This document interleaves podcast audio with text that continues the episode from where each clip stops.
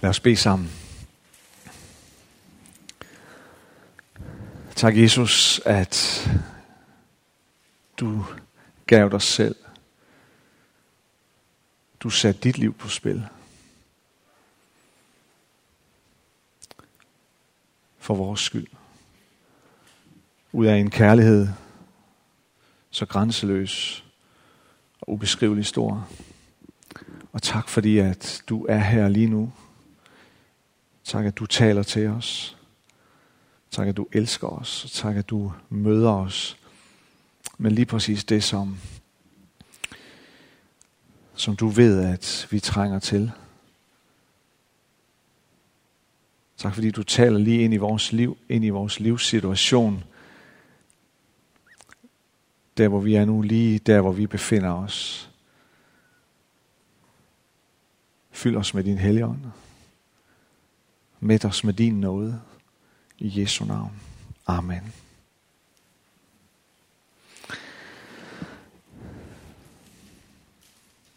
Sådan her i forbindelse med pinsen og søndagen efter, så handler det lidt om, på en måde, handler lidt om ild. Og det er jo sådan en af de her billeder, der er på Helligånden og på pinse. Det er ild. Det er et af billederne på Guds nærvær. Det er et kraftfuldt billede på Guds møde med mennesker. Og når der er en ild, der brænder, så sker der altid noget. Og så er det vigtigt at finde ud af, hvad det er, der står tilbage. Og hvad Gud minder os om i det. Og det er sådan lidt med udgangspunkt i den her hændelse, som sker et stykke tid efter opstandelsen, hvor der er et par disciple, som er på sådan en god tur, og pludselig så møder de den opstandne Jesus, uden at de i første omgang er klar over, at det er ham. Og da det så ligesom går op for dem, at det er ham, og han så også er forsvundet igen, så kigger de på hinanden, og så siger de, brændte vores hjerter ikke i os, mens han talte til os på vejen. Brændte vores hjerter ikke i os, dengang vi gik der sammen med ham. Og han begyndte at tale til os. Og det er jo... for mig er det sådan et af de stærkeste udtryk, hvad det vil sige at være en disciple.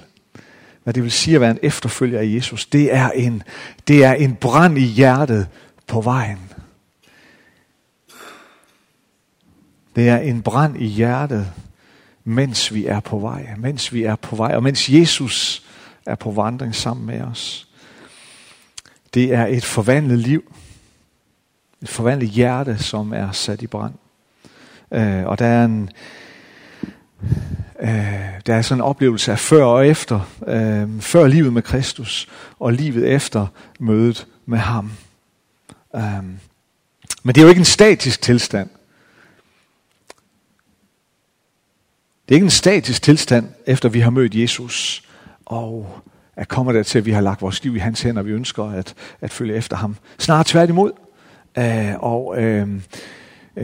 Anne var inde på det her, at da hun blev kristen for 2,5 år siden, at det var den største gave, hun har fået i sit liv. Og det er jo, en helt fantastisk beskrivelse. Og det, der adskiller den gave fra alle mulige andre fysiske gaver, vi kan få til fødselsdag, eller hvad det nu er, det er, at det er en gave, der skal blive ved med at pakkes op. Vi bliver ikke færdige med at pakke den ud. Hver dag kalder den her gave på os til at blive pakket mere og mere ud. Det er den her vandring. Det er en vandring, som begynder der for Andes tilfælde for 2,5 år siden, og som konstant kalder på udvikling, på vækst.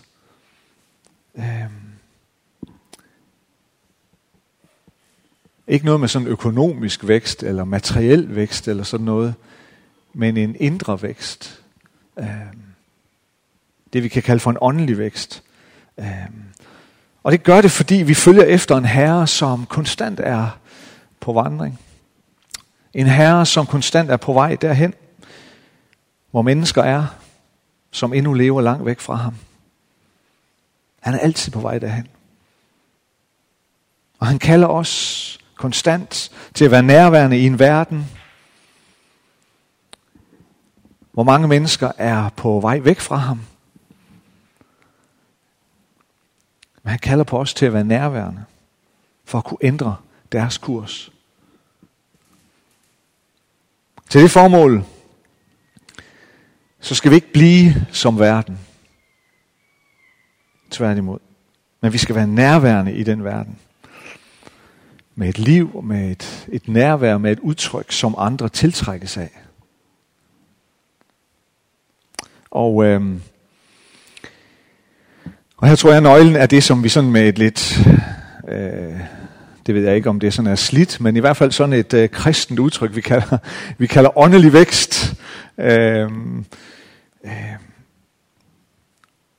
Og brænder vi for det? Brænder vi for at være på den her vandring med Jesus? Brænder vi for at vokse åndeligt set selv, og for at andre også må gøre det? Jeg vil lige læse nogle vers for jer. Jeg tror, de kommer på væggen også. Det er fra 1. Peters brev, det andet kapitel, og det er de første 5 vers. Og der står der sådan her. Derfor skal I aflægge al ondskab og al svig og hykleri og misundelse og enhver bagtalelse. Og som nyfødte børn hige efter ordets rene mælk, for at I ved den kan vokse op til frelse, så sandt I har smagt, at Herren er god. Kom til ham den levende sten, som blev vraget af mennesker, men er udsøgt og kostbar for Gud. Og lad jer selv som levende sten bygges op til et åndeligt hus, til et helligt præsteskab, der bringer åndelige ofre, som takket være Jesus Kristus, er kærkommende for Gud.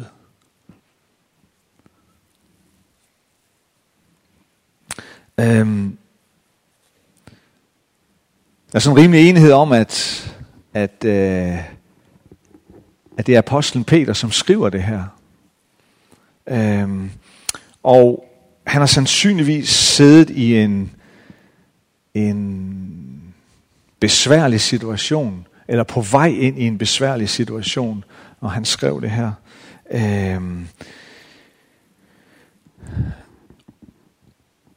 På tærskelen til en forfølgelsestid.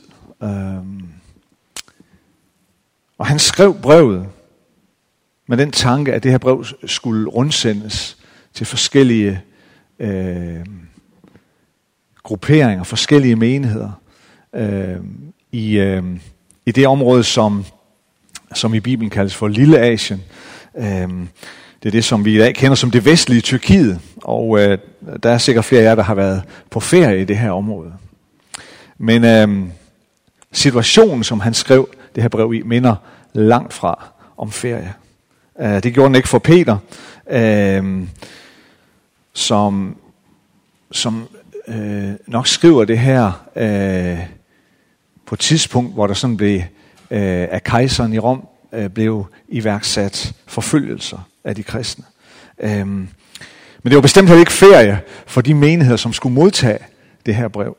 De her menigheder i det Lille Asien var menigheder i et stærkt sådan hedensk område og stærk hedensk kultur og miljø, som på mange måder pressede dem, som på mange måder var en trussel mod de her kristnes gudsliv. Der var både indre og ydre tryk. Så både afsenderen og modtageren levede under et pres, under et tryk. Og det er den kontekst, vi skal forstå, eller sætte Peters brev ind i. Det er der, vi skal på en eller anden måde forstå den her brand, den længsel, han har efter åndelig vækst. Hos dem, han skriver til, og helt sikkert også hos sig selv. Han taler om, at det at være en efterfølger af Jesus, det giver han det billede, det er ligesom at være et bygningsværk. Et åndeligt bygningsværk. Og han taler om, at vi er levende sten i det her bygningsværk. Vi er ikke statiske sten, men vi er levende sten. Og vi skal bygges op. Og vi må nok tolke det på den måde, at Peter også ser, at det her det er jo et sådan et kontinuerligt byggeri. Et bygningsarbejde, konstruktionsarbejde, som kontinuerligt pågår. Det er hele tiden i gang. Gud er hele tiden i gang. Og når Peter han så taler om det her byggeri, om den her åndelige vækst, som han længes efter at se hos de mennesker, han skriver til, og hos sig selv, så bruger han 3 udtryk, som vi bare lige skal prøve at se lidt nærmere på. Jeg ved ikke, om vi kan få teksten på igen. Han taler om, at han siger, at vi skal aflægge. Vi skal aflægge noget. Og så skal vi hige efter noget. Og så skal vi vokse op til noget. For det første, så skal vi aflægge noget. Og det vi skal aflægge, det sætter han også ord på. Han siger, al ondskab, al svig, al hykleri, al misundelse og enhver bagtalelse, det skal vi aflægge os. Vi skal aflægge os noget. Og det her ord, aflægge, altså det er det samme som at tage noget tøj af. Vi skal aflægge os noget. Vi skal afklæde os noget tøj, vi har haft på, men nu skal vi ikke have det på mere. Der er altså noget, vi tidligere har taget på, iklædt os, men det kan vi ikke bruge mere. Det skal vi ikke bruge mere. Det skal vi afklæde os. Og det ligger jo lidt ligesom i det, at ligesom tøj, det falder heller ikke af vores krop af sig selv. Man mener, det er meget slidt i hvert fald. Så falder tøj ikke af kroppen af sig selv. Vi må foretage noget aktivt for at tage det af. Der er noget, vi må gøre. Der er noget, vi må forholde os til. Så det at vokse åndeligt, det indebærer altid at være parat til at aflægge os noget. At stoppe med noget.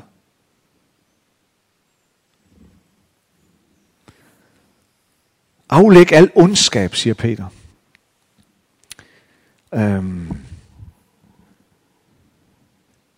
Det er jo sådan i vores forståelse, så er det meget negativt ladet ord. Aflæg jer al ondskab. Men jeg tror, at i det nye testamente, når der tales om ondskab, så handler det handler sådan generelt set om en betegnelse for dem, som ikke kender Gud. Dem, som ikke kender Jesus Kristus. Dem, som lever uden den retning i deres liv, at følge efter Jesus Kristus. At det er det, der betegnes som det onde eller ondskab. Dem, som lever uden at have retningen i deres liv stillet ind efter Jesus. Og det påvirker naturligvis deres liv og den måde, de lever på. Så jeg tror, vi skal forstå det sådan, når Peter siger, at vi skal afklæde os al ondskab, så handler det om at leve i sådan en daglig erkendelse og bekendelse af, at jeg har en anden retning i mit liv. Jeg har en anden kurs. Og jeg tager rent faktisk alt det, som vi kalder for synd, det tager jeg rent faktisk seriøst. Forstået på den måde, jeg ønsker at leve et liv, hvor omvendelse er et dagligt fokus for mig. Aflæg alt svig, siger Peter videre. Svig, det er vel det, vi vil kalde for snyd eller bedrag.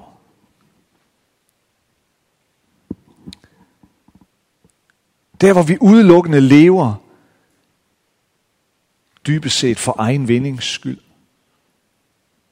At du bruger mennesker for din egen vindings skyld. Hvordan får jeg mest ud af det? Både her og nu og på den længere bane. Om nødvendigt på andre menneskers bekostning. Tag det af, siger Peter. Tag det liv af, hvor din personlige integritet kan ligge på et meget lille sted. Aflæg alt hykleri, siger Peter videre. Hykleri, det er jo der, hvor livet er blevet et skuespil. Og hvor du selv spiller hovedrollen.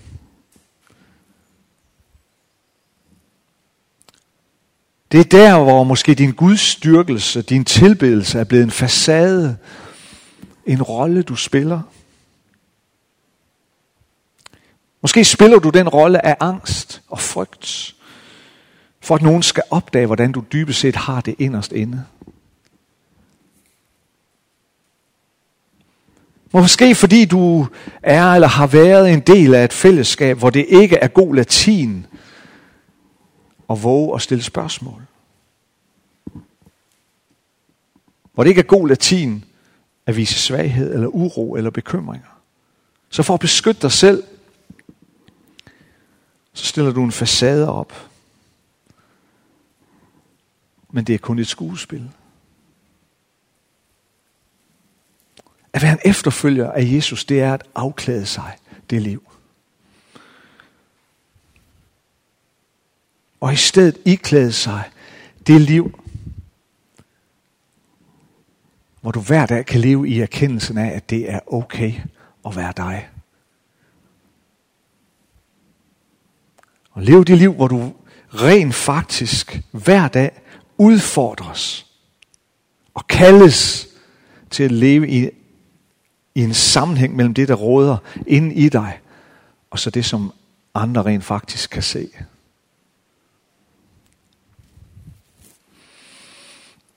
Aflæg al misundelse, siger Peter. Det er det næste stykke tøj, vi skal tage af os. Al misundelse. Der er nogen, der har sagt det på den måde, at den sidste synd, der dør, det er misundelse. Det er måske meget sandt, sådan en dansk kultur, hvor er der noget, der er en folkesport blandt os danskere, så er det misundelse. Misundelse, det er at ville have det, som andre har. Og før end du får det, så kan du ikke føle nogen som helst form for glæde på andres vegne. Og selvom du får det, er det en stakket glæde, du føler, fordi der går ikke lang tid, så er der bare noget andet, du vil have. Så er der noget andet, du misundes over, eller er misundelig over. Det er som et hamsterhjul, du ikke kan komme ud af.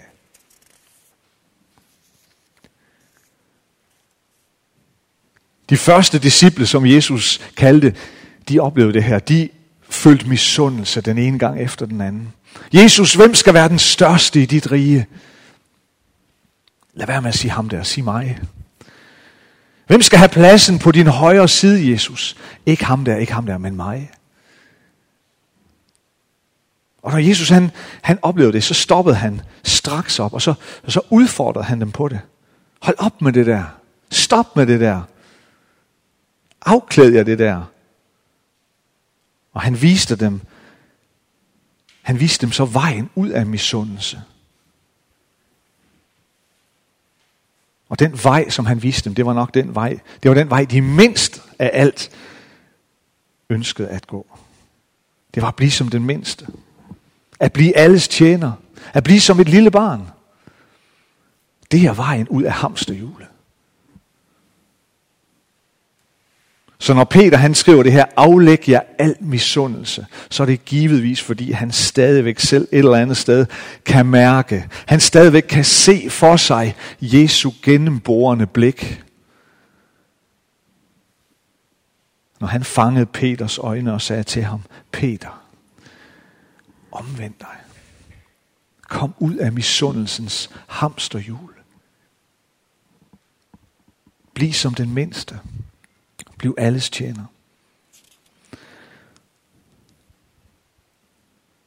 Og det sidste, vi skal afklæde os ifølge Peter her, det er al bagtalelse. Et andet ord for bagtalelse, det er sladder. Bagtalelse og sladder, det er at tale dårligt om et andet menneske bag det menneskes ryg. Det er noget mærkeligt noget med sladder. For det er noget, vi alle sammen kan blive enige om, er forkert. Men samtidig, så er der noget ved det, som gør, at vi ikke altid kan lade være med at nyde og tage del i det. Eller hvad?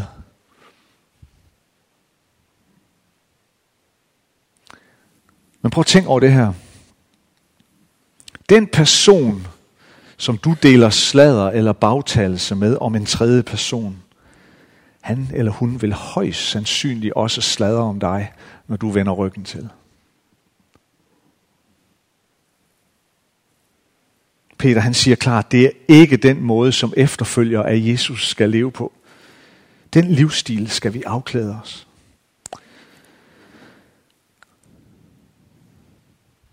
For det andet så taler Peter om, at vi skal hige efter noget. Når vi har afklædt os det, som hører det gamle liv til, så skal vi hige efter noget nyt. Det betyder at længes dybt efter. Og stræbe inderligt efter det. Det er det samme ord, som bruges i Det Gamle Testamente. Samme udtryk i salme 42, hvor der står, som hjorten skriger ved det udtørrede vandløb, sådan skriger min sjæl efter dig, Gud.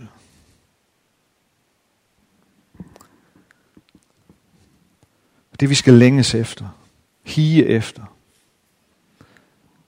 det skal vi hige efter som spædbørn, hige og længes efter at få sin mors mælk. For det er liv, og det er overlevelse. Det er det billede, Peter vil give os.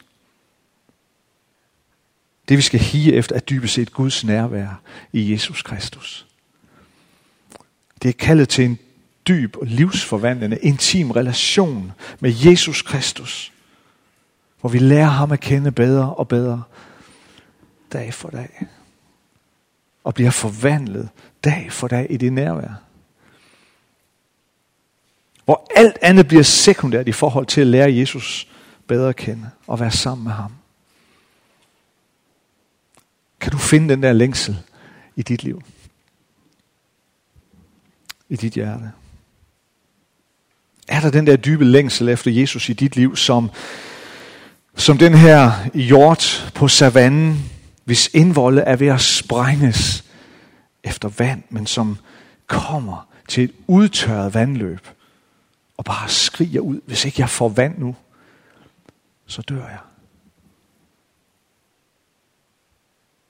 Det er måske den største udfordring for os i den vestlige verden. For os kristne her. For der er så meget, der vil tage vores opmærksomhed. Der er så meget andet, der kalder på vores passion og vores energi og vores fokus. Der er så mange vandhuller, hvor vi slukker vores tørst.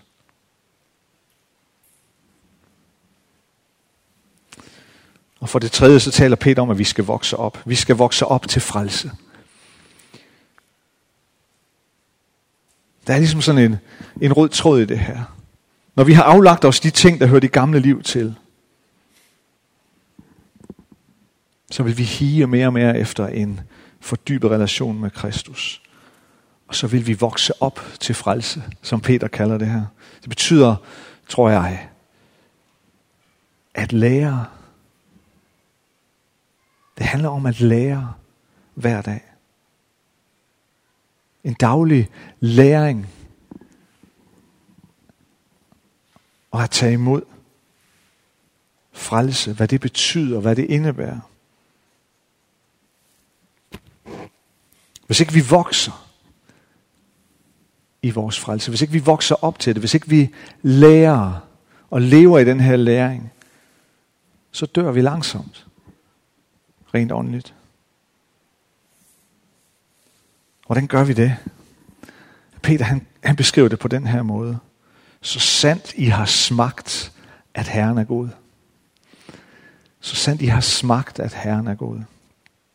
Det handler om, hvad der er at smage på Guds godhed. Det kan lyde mærkeligt, men det er det billede, han giver os.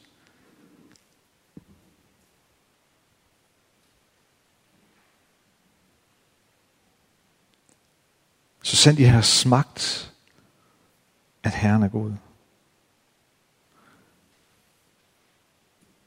Det kan lyde mærkeligt at sige det om Gud. At vi skal smage på Gud, at vi skal smage på, at han er god. Men det er den smag. Det er det kald til at smage på Gud, vi skal finde ind til, eller vi skal tage imod. Ingen kan dybest set fortælle dig, eller forklare dig i detaljer, hvem Gud er, hvordan Gud er. Du må selv smage det. Der står det samme i salme 34. Salme 34. Smag og se, at Herren er god. Smag.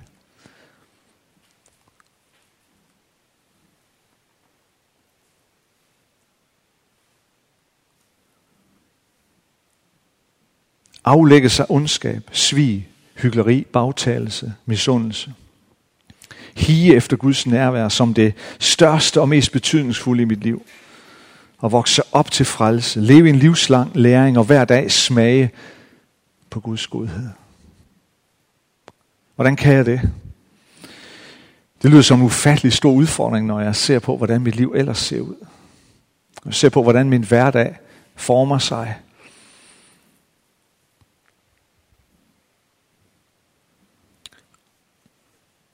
Og svaret er nok også, at det kan hverken du eller jeg alene. Det kan ikke gøres eller klares alene. Det kræver relationer. Det kræver et fællesskab.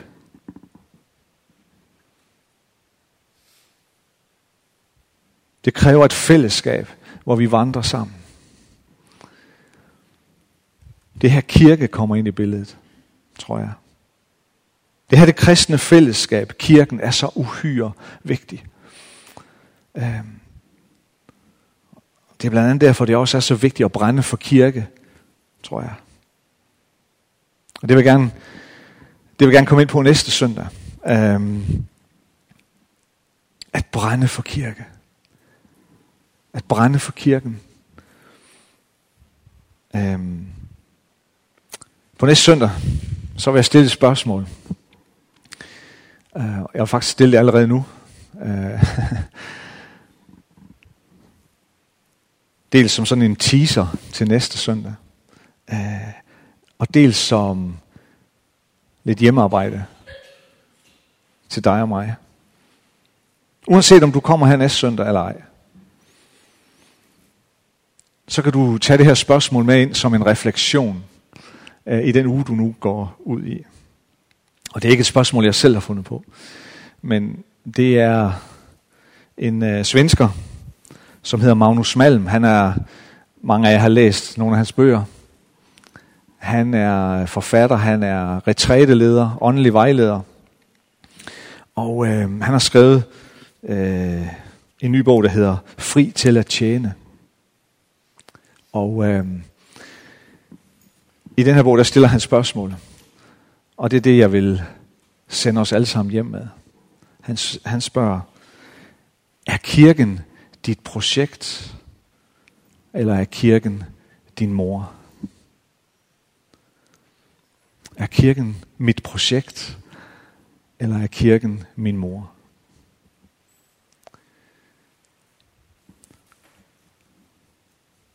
Det tager vi fat på næste gang.